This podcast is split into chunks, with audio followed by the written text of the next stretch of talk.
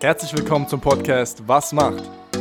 Der Podcast, der euch dabei helfen soll, euren Traumberuf zu finden. Und ich würde sagen, an dieser Stelle, Let's go!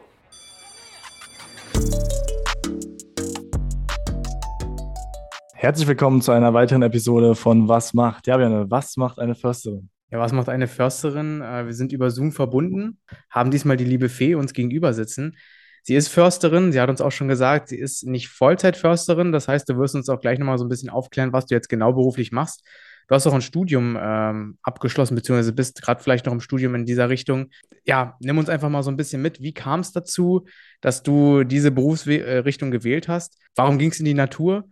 Und warum nicht irgendwie zu einem, ja, normalen Bürojob vielleicht? Nimm uns da gerne einfach mal mit, wie so deine ersten Berührungspunkte waren und vielleicht stellst du dich einfach auch nochmal kurz vor. Ja, hi.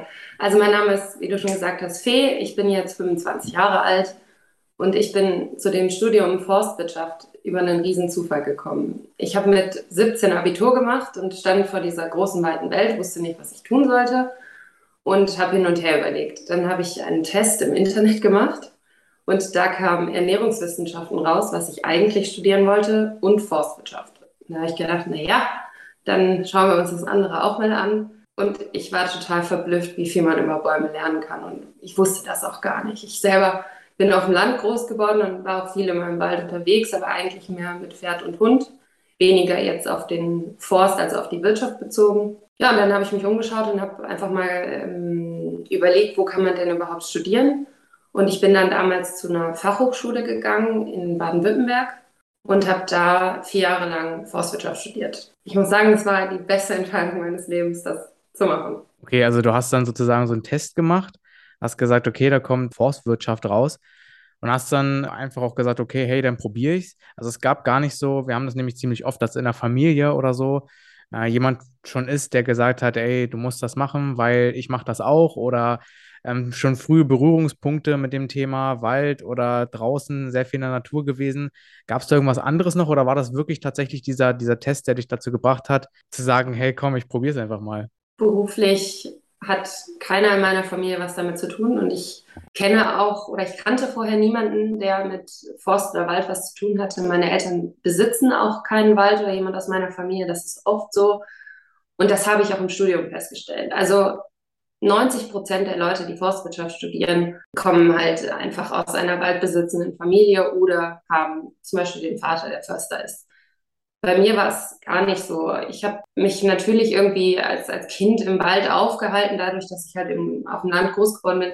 Aber es war wirklich dieser riesige Zufall und ich habe gedacht, hey komm, probier's halt mal aus, was soll passieren? Sonst brichst du halt nach einem Semester wieder ab. In Rottenburg, wo ich das studiert habe, ist das so, dass man im Winter Theorie hat und im Sommer Praxis. Und im Winter habe ich gedacht, liebe Leute, wie viel soll ich denn noch über Bäume lernen und über Wälder? Und dann hatten wir die Praxisunterrichtsstunden. Und wenn man dann wirklich ein halbes Jahr lang fast fünf Tage die Woche im Wald steht und man dann alles vor Ort erklärt bekommt, dann versteht man auch die Zusammenhänge. Und ich bin so froh, dass ich das gemacht habe. Für mich ist auch jetzt im Nachhinein immer das Schönste zu hören, dass junge Leute anfangen, das zu studieren. Und das ist weniger bei mir, dass ich sage, jetzt vor allem Frauen, es gab recht viele Frauen bei mir im Studiengang, sondern Leute, die einfach nichts damit vorher zu tun hatten, dass man sich das traut und dann auch einfach mal anfängt, mal was Neues zu machen.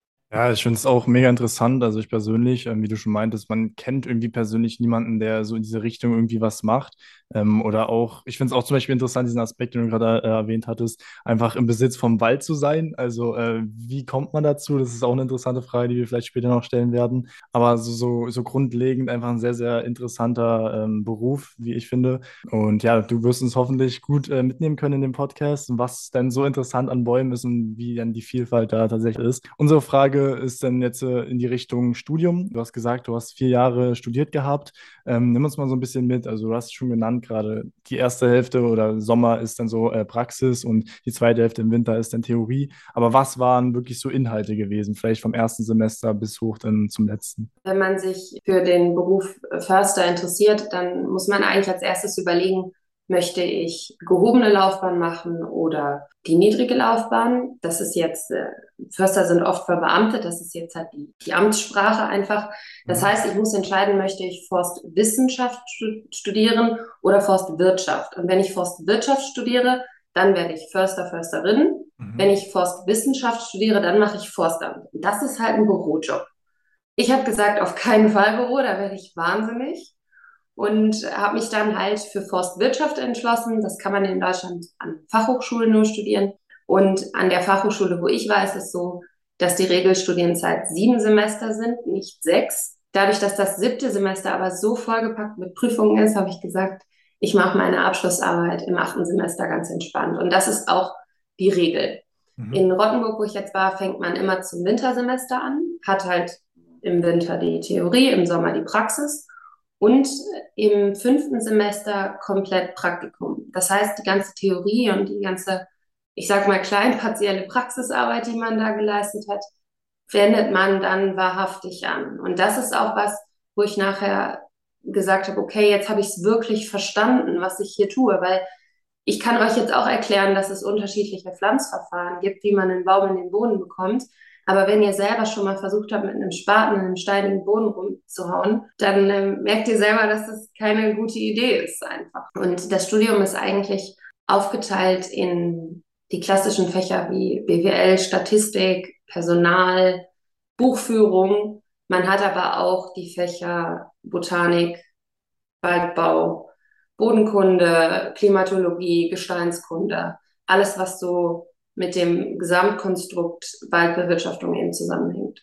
Das ist auch ganz cool, jetzt besonders in diesem Studiengang Forstwirtschaft, dass das fünfte Semester dann wirklich so ein Praktikumssemester ist, weil äh, in vielen Studiengängen das, glaube ich, so ein bisschen das Problem ist, du lernst vieles theoretisch, aber letztendlich fehlt dir wirklich diese, diese Praxis. Und wir hatten das ähm, zum Beispiel relativ zum Anfang von unserem Podcast, ein Psychologe, der eben gesagt hat, ihm hat auch so ein bisschen dann dieser Part gefehlt, dass man wirklich mit Menschen dann agieren kann, was ja in so einem Studiengang Psychologie ja einfach sehr wichtig ist. Aber es war eben sehr viel, sehr viel trocken, sehr viel Theorie. Bei dir ist es so im Studium gewesen, du hast wirklich ein Semester komplett dafür gehabt, dein Wissen anzuwenden. Nimm uns vielleicht nochmal so ein bisschen mehr mit zu, zu, den Inhalten. Du hast es jetzt schon gesagt, eigentlich alles, was so Thema Wald äh, irgendwie befasst. Klar, wir können uns jetzt nicht mit allen Themenaspekten, äh, Schwerpunkten irgendwie äh, in dem Podcast jetzt beschäftigen, aber ähm, Vielleicht kannst du auch so einen kleinen Einblick geben, was auch besonders im Praxissemester gefordert und gefragt war und was dir vielleicht dafür vorher schon geholfen hat aus der Theoriezeit. Was wir vorhin einmal angesprochen hatten, war der Punkt des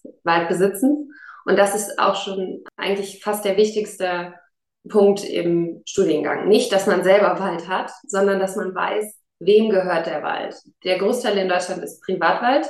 Dann gibt es einen gewissen Anteil an Staatswald und dann gibt es noch Kommunalwald und auch Bundeswald. Das heißt, Privat, Bundesländer, der Bund und dann noch sowas wie Truppenübungsplätze. Jetzt abhängig dessen, in welchem Wald ich nachher arbeiten möchte, sind die Anforderungen unterschiedlich. Das heißt, ich muss auch unterschiedliche Gesetze auswendig lernen. Dann hat man, wenn man, ich sag mal, klassisch Forstwirtschaft machen möchte, die Möglichkeit nachher zum Beispiel mehr Richtung Wegebau oder ähnliches zu gehen. Das ist in einem Staatswald super wichtig, weil ich natürlich ähm, dafür da bin, dass, dass der gesamte Wald funktioniert und somit auch der Weg. Wenn ich jetzt zum Beispiel in einem Privatwald arbeite, muss ich genauso den Weg in Ordnung halten, aber vielleicht wird nicht unbedingt da ein Trimmlichtpfad drauf installiert. Das heißt, in dem Studiengang wird man eigentlich auf alle drei Möglichkeiten vorbereitet, also Privat, Kommunal und Staatswald. Und ja, je nach, hm, wie soll man sagen, Interessengebiet kann man dann auch die Kurse wählen. Ich habe zum Beispiel zum Schluss meine Vertiefung auf BWL Holzwirtschaft gelegt, weil ich gesagt habe, mich interessiert der Schnittpunkt Forst und Holz, also die, die Produktion und die Verwendung am meisten. Andere sagen halt, nee, das ist für mich gar nichts. Ich möchte zum Beispiel mehr Richtung Naturschutz gehen. Und abhängig dessen, wie man seine Kurse wählt, ist dann halt auch das Studium nachher aufgebaut. Man hat aber immer zum Beispiel Waldbau. Das heißt, man geht in den, in den Wald rein und schaut, welche Bäume könnte man jetzt verwenden. Das heißt, weiter fördern und irgendwann ernten. Und welche Bäume sind zum Beispiel super für den Naturschutz? Wo wohnt jetzt irgendein Käfer drin? Wo ist eine Spechthöhle? Ähm, wie ist die, wie ist die Vegetation unten drunter? Das heißt, welche Kräuter oder Gräser wachsen da? Wächst da vielleicht irgendein super seltenes Moos? Das muss man halt alles wissen. Weil wenn ich jetzt einen Baum umsäbeln lasse, also wenn ich da einen Strich dran mache und nachher ähm, der Mann oder die Frau mit der Motorsäge kommt und da oben ist eine Spechthöhle drin, die ich nicht gesehen habe, dann habe ich ein sehr großes Problem als Förster oder Försterin. Und äh, das ist eigentlich eins der Spannungsfelder, also sage ich jetzt mal die Nutzung und der Schutz, also die, die Nichtnutzung eines Waldes, aber eben auch viel ähm, Soziales. Also man hat auch viele Schulungen in dem Bereich, wie geht man mit Kritik um? Weil nicht jeder versteht, warum wird jetzt dieser Baum gefällt. Ich laufe immer hier vorbei, mein Hund pinkelt immer an diese wunderschöne Eiche. Warum ist sie jetzt nicht mehr da? Warum habt ihr diesen Baum ja umgebracht, wie es dann oft formuliert wird? Und eben diese Kommunikation, dass Bäume genutzt werden, um wieder neue zu pflanzen oder um eben zum Beispiel aus der Eiche einen Tisch zu bauen, das ist ein großer, großer Bestandteil dessen. Und das wusste ich zum Beispiel auch nicht. Und da war ich mir einfach nicht drüber im Klaren vorher. Also das finde ich äußerst interessant. Ähm, wie du auch schon am Anfang des Podcasts meintest, äh, man kann irgendwie in sehr, sehr viele Richtungen gehen, wenn man äh, dieses Studium absolviert hatte. Weil ich persönlich hatte mich jetzt auch gefragt, als du angefangen hast, ein bisschen aufzulisten, was denn alles äh, Bestandteile des Studiums sind, ähm, als du BWL erwähnt hattest und dann äh, den Punkt ähm, Personal, also dass man letzten Endes mit Personal umgehen kann, habe ich mir überlegt, okay, wie kann man jetzt als Förster irgendwie auch Personal führen und auch irgendwie ein eigenes Unternehmen Unternehmen oder sowas haben. Aber jetzt verstehe ich mehr, äh, weil du jetzt zum Beispiel auch den Punkt angesprochen hattest mit ähm, der Produktion von Holz und so weiter. Und dann geht es natürlich in ganz, ganz andere Bereiche auch, als wie jetzt äh, vorher meine Vorstellung einfach nur war. Genau, nimm uns doch mal gerne mit in die Prüfungen. Also du hast gesagt, du hast dir sozusagen extra ein Semester genommen, weil es dann doch sich ziemlich viel angehäuft hatte an Prüfungen. Was waren da Bestandteile? Was musstest du persönlich machen? Nimm uns da mal gerne mit. Ja, also in den Prüfungen ist es so, dass an der Fachhochschule, wo ich jetzt war in Rottenburg, 90 Prozent praktisch mündlich sind. Das heißt, man sitzt da vor drei bis vier Prüfenden und darf eine halbe Stunde reden. Am Anfang habe ich echt gedacht, ich falle vom Stuhl. Ich hatte solche Panik davor, weil ich dann immer dachte, ah, lass mich doch lieber schreiben. Und dann sitze ich da mit meinem Stiftchen und dann kann ich noch warten. Habe aber festgestellt, das ist totaler Quatsch, weil wenn man was nicht weiß, dann sind die Profs auch meistens so fair gewesen und haben gesagt, okay, dann versuchen Sie es doch mal in die Richtung oder wie ist es da? Und das ist wirklich was, was ich sehr schätzen gelernt habe und jetzt auch nicht mehr missen wollte. Ich habe gerade meinen Master in Holzwirtschaft abgeschlossen und da hatten wir viele Prüfungen schriftlich, weil ich, das war halt an der Uni, ich war an der Uni Hamburg und Universität ist ja immer alles ein bisschen, wie sagt man, unpersönlicher und deshalb waren auch die Prüfungen häufig, häufig schriftlich und habe festgestellt, das ist es eigentlich nicht, sondern die mündliche Prüfung, weil je nachdem, was einem liegt, kann man natürlich auch clever vielleicht ausweichen oder extra nur einen Halbsatz sagen und die Prüfenden quasi provozieren, dass sie nochmal nachfragen. Ähm, was man natürlich auch hat, ist ganz klar, wenn man jetzt Richtung Bodenkunde geht, zum Beispiel, oder Waldbau bei Bodenkunde, stand ich in einem 1,50 Meter tiefen Loch mhm. und habe die verschiedenen Bodenschichten erklärt und habe gesagt, ja, das ist jetzt gelb oder das ist grün aufgrund von Verwitterungen, Gestein hin und her. Und wenn man dann da in diesem Loch steht und man sich den Boden nochmal anschauen kann, oder wenn man im Wald steht und man die Bäume nochmal sieht, dann fallen einem noch viele Sachen wieder ein.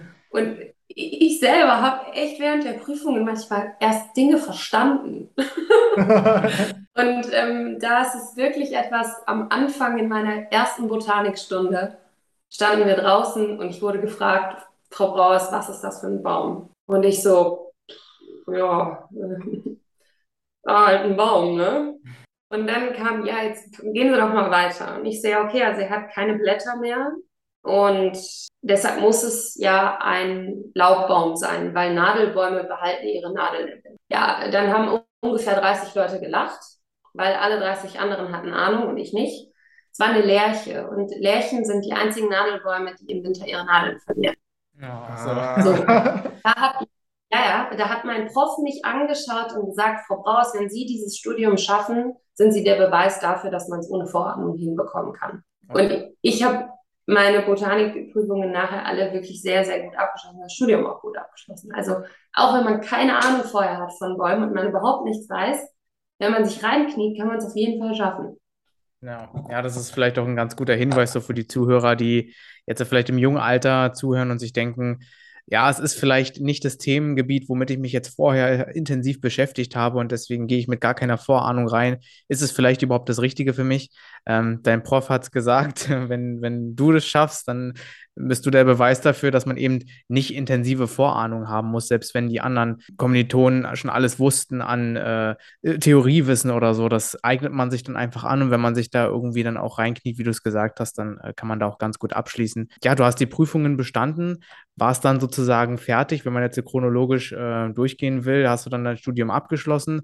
Hast du dann ähm, auch schon als Försterin direkt danach gearbeitet oder gab es da irgendwie noch Zwischenschritte? Weil jetzt die nächste spannende Frage ja wäre, ähm, was macht denn jetzt nur eine Försterin täglich? Was ist der Tagesablauf? Was sind Aufgabengebiete, die man ähm, ja zu erledigen hat? Ich habe das Pflichtpraktikum um vier Monate erweitert, weil es mir so gut gefallen hat, weil ich gesagt habe, hey, das möchte ich weitermachen. Und da war ich bei Hessen Forst. Das heißt, bei dem Land Hessen angestellt und das ist auch so, ich sage mal, der klassische Job. Das heißt, ich bin als Försterin durch, durch mein Revier gefahren. Das sind ungefähr mittlerweile zwei bis zweieinhalbtausend Hektar. Das ist schon eine verdammt große Fläche. Deshalb bekommt man auch meistens einen Firmenwagen, also einen Dienstwagen. Und dann ist man eigentlich dafür zuständig, dass man die Holzverträge, die man hat, liefern kann. Also das bedeutet, auf dem Amt überlegen sich die Leute, wie viel Holz wollen wir oder müssen wir verkaufen. Und dann wird das runtergebrochen auf die einzelnen Reviere. Und ich als Revierleiterin, also als Försterin, bin dann dafür zuständig, in diesem Jahr die eine Menge Holz zu liefern, im nächsten Jahr die andere Menge Holz zu liefern. Gleichzeitig zum Beispiel das Totholz, was verpflichtend auf Flächen vorhanden sein muss, also einfach abgestorbene Bäume, die aus Naturschutzgründen da sind, dass die auch da sind und dass die auch bekannt sind. Das sind so ich sag mal, die klassischen Holzaufgaben. Dann, weshalb man zum Beispiel Personalführung braucht, ist, dass man viel mit zum Beispiel Unternehmern zusammenarbeitet, die dann die wahrhaftige Holzernte übernehmen. Man kann, wenn man jetzt sagt, okay, ja, hm, da so ein bisschen rumfahren und sich überlegen, was man als nächstes fällt, ist nichts für mich, ich möchte noch näher dran sein, dann kann man zum Beispiel die Ausbildung zum Forstwirt machen. Das äh, ist dann, ich sag mal, die Person, die dann die Bäume auch wirklich umschneidet und die zum Beispiel auch die, die Bestandspflege macht, also die, die kleinen gesetzten Bäume von Brombeeren und ähnlichem freischneidet. Und als Försterin bin ich dann dafür zuständig, dass die Leute auf der richtigen Fläche sind, dass die die richtige Arbeit machen, weil wenn jetzt zum Beispiel ein Bestand geerntet werden soll, also ein Waldteil geerntet werden soll und der andere soll zum Beispiel nur zu Sicherheitshiebe gemacht werden, dass man, wenn man über den Weg läuft, nicht vom Baum erschlagen wird, dann wäre es schon gut, wenn die dann auch in dem richtigen Teil sind und nicht aus Versehen den falschen absäbeln oder ähm, irgendwie gar nicht mehr im richtigen Wald sind, sondern zum Beispiel beim Privatwaldbesitzer. Und dann, wenn man das, wenn das Holz geerntet ist, also gefällt ist, die Bäume, dann liegen die am Straßenrand. Das haben wir bestimmt alle schon mal gesehen. Das sind dann so ein bisschen Holzpolter. Die muss man dann aufnehmen und je nachdem, ob das jetzt ganz viele kleine Stämme sind oder wenige sehr dicke, es gibt halt unterschiedliche Verfahren und dann bin ich dafür zuständig, dass das Polter kartiert ist, dass dann der Kunde genau weiß, wo das Holz ist. Und ich bin auch dafür zuständig, ähm, dass der Kunde dann zum Beispiel zu dem Holz hinkommt. Weil wenn jetzt das Holz auf der Mitte des Weges liegt, aber vorne und hinten auf beiden Seiten gerade noch Bäume umgeschnitten werden, dann kann der LKW da ja nicht hin. Mhm. Und das sind alles so Sachen, wenn man dann mal in der Holzernte ist, und das ist halt meistens im Winter oder eigentlich fast nur im Winter, dann merkt man erstmal, wie klein eigentlich so ein Wald ist, wenn da ein paar äh, Leute rumfahren und dann natürlich auch noch Leute spazieren gehen. Also dafür bin ich auch zuständig, dass äh, dieses Sicherheitskonzept einfach aufzustellen, dass da jetzt nicht, wenn, wenn, was weiß ich nicht, meine Großmutter mit ihrem Hund gerade spazieren geht, dass die halt nicht vom Baum erschlagen. Ja, jetzt hast du gerade schon angesprochen, ähm, sehr viel Verantwortung ja auch irgendwo. Und die genannte Fläche von, ich weiß jetzt nicht, waren es 2000 oder 200.000 Hektar, auf jeden Fall extrem viel Fläche, die du sozusagen als dein Revier, sage ich mal, zählst, wo du ähm, für verantwortlich bist. Hast du dann Hilfen noch dazu, die dir irgendwie ähm, assistieren oder jemand, der noch mitkommt? Oder weil ich stelle mir das ziemlich ja, hart und schwierig vor, da äh, diesen ganzen Überblick zu behalten bei so einer riesigen Fläche. Dann ähm, auch zu sagen, okay, hey, da hinten ist ein Baum, der ist vielleicht gefährlich, wenn da jemand lang spaziert, dann den müssen wir vielleicht vorher fällen oder so. Ja, früher waren die Reviere etwas kleiner. Da gab es dann Reviere von nur 1000 Hektar. Ja, Forst ist halt ein bisschen Staatssache oder meistens Staatssache. Und da wurde jetzt viel gekürzt in den letzten Jahren, weil die gesagt haben, das ist alles zu teuer und das kann ja nicht sein und das Holz, da kommt überhaupt nicht genug rein. Deswegen gab es ein bisschen einen Einstellungsstopp und die Reviere sind größer geworden. Jetzt wird gerade wieder vehement mehr eingestellt, weil einfach festgestellt worden ist, Reviere von zweieinhalbtausend Hektar, das ist zu groß, das kann man fast nicht schaffen, weil du nämlich alleine bist. Also du hast dann drei bis fünf Leute, die zum Beispiel die Bäume dann schneiden, also die, die Forstwirtaufgaben übernehmen, aber für die Koordination, für die Holzaufnahmen, für die Planung, für die ganze Büroarbeit dahinter bist du alleine zuständig.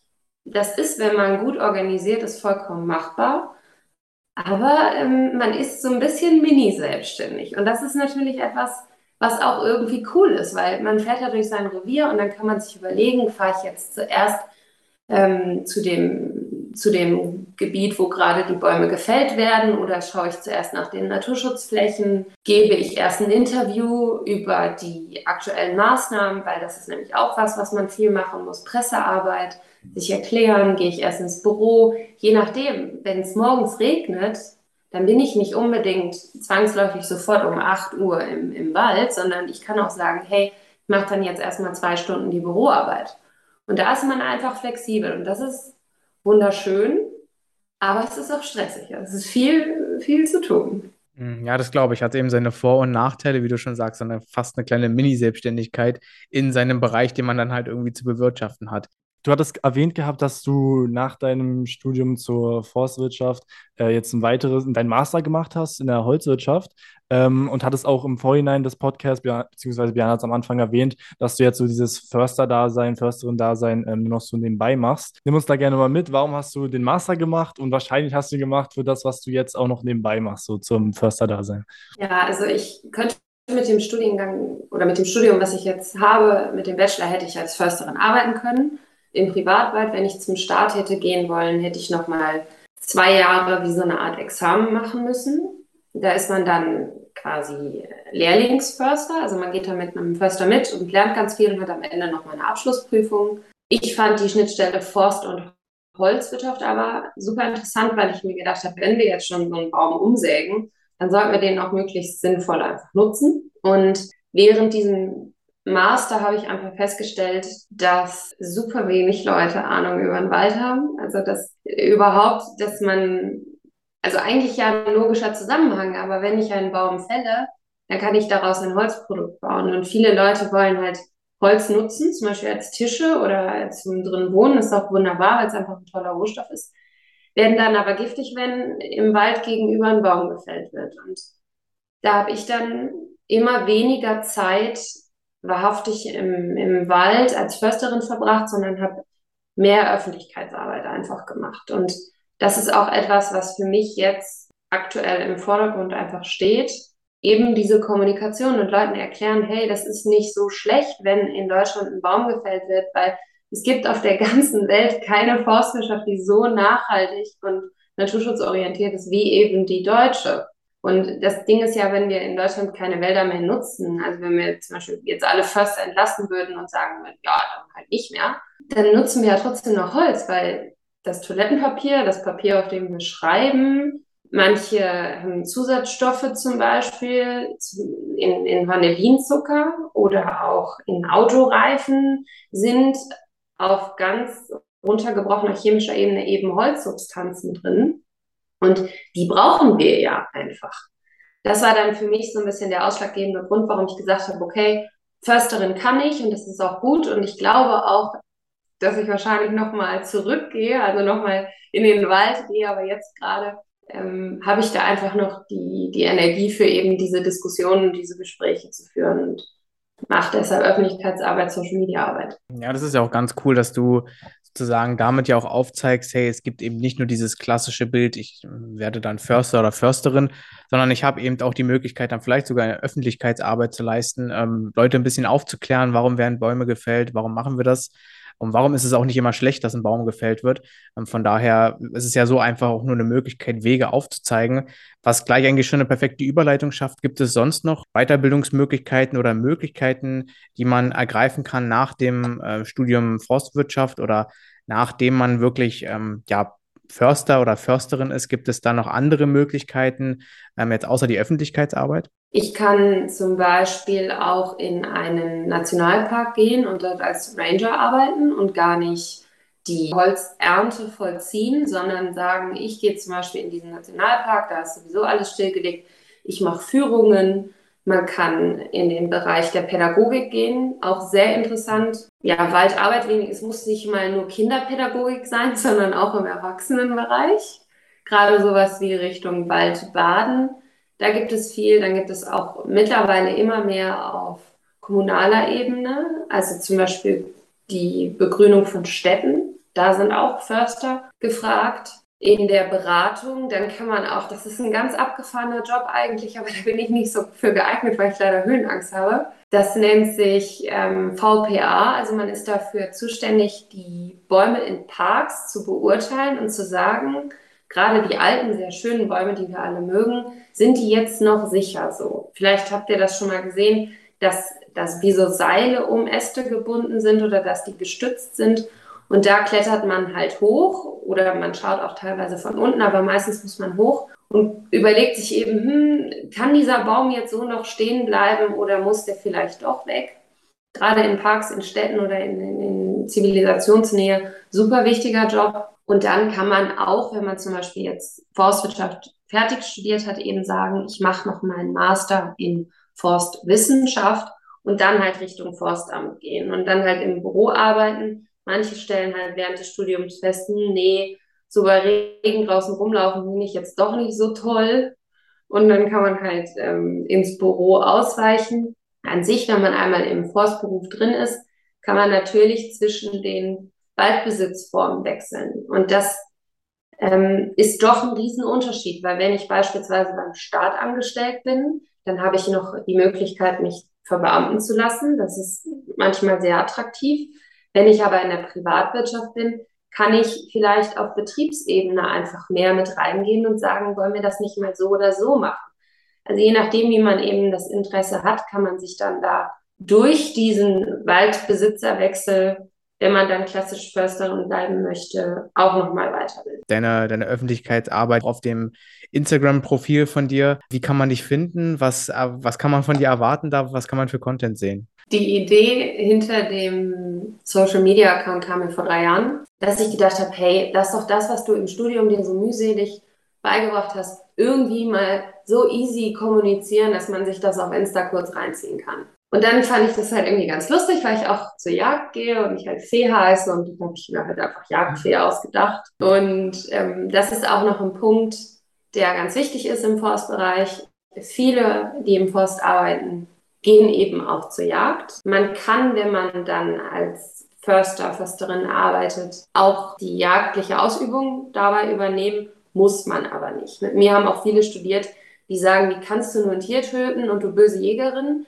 die jetzt auch im Forst arbeiten. Also man kann, aber man muss nicht. Man muss sich aber halt einfach darüber im Klaren sein, dass durch das natürliche Fressverhalten von Wild eben Bäume teilweise komplett zerstört werden. Und ähm, man muss es halt auf unterschiedliche Art und Weise schützen. Und wenn man dann beispielsweise zur Jagd geht, dann ist es auch Dienstzeit. Und das ist eigentlich auch äh, ja, ganz, ganz nett, aber dann fängt man halt manchmal auch um 4 Uhr an. Ne?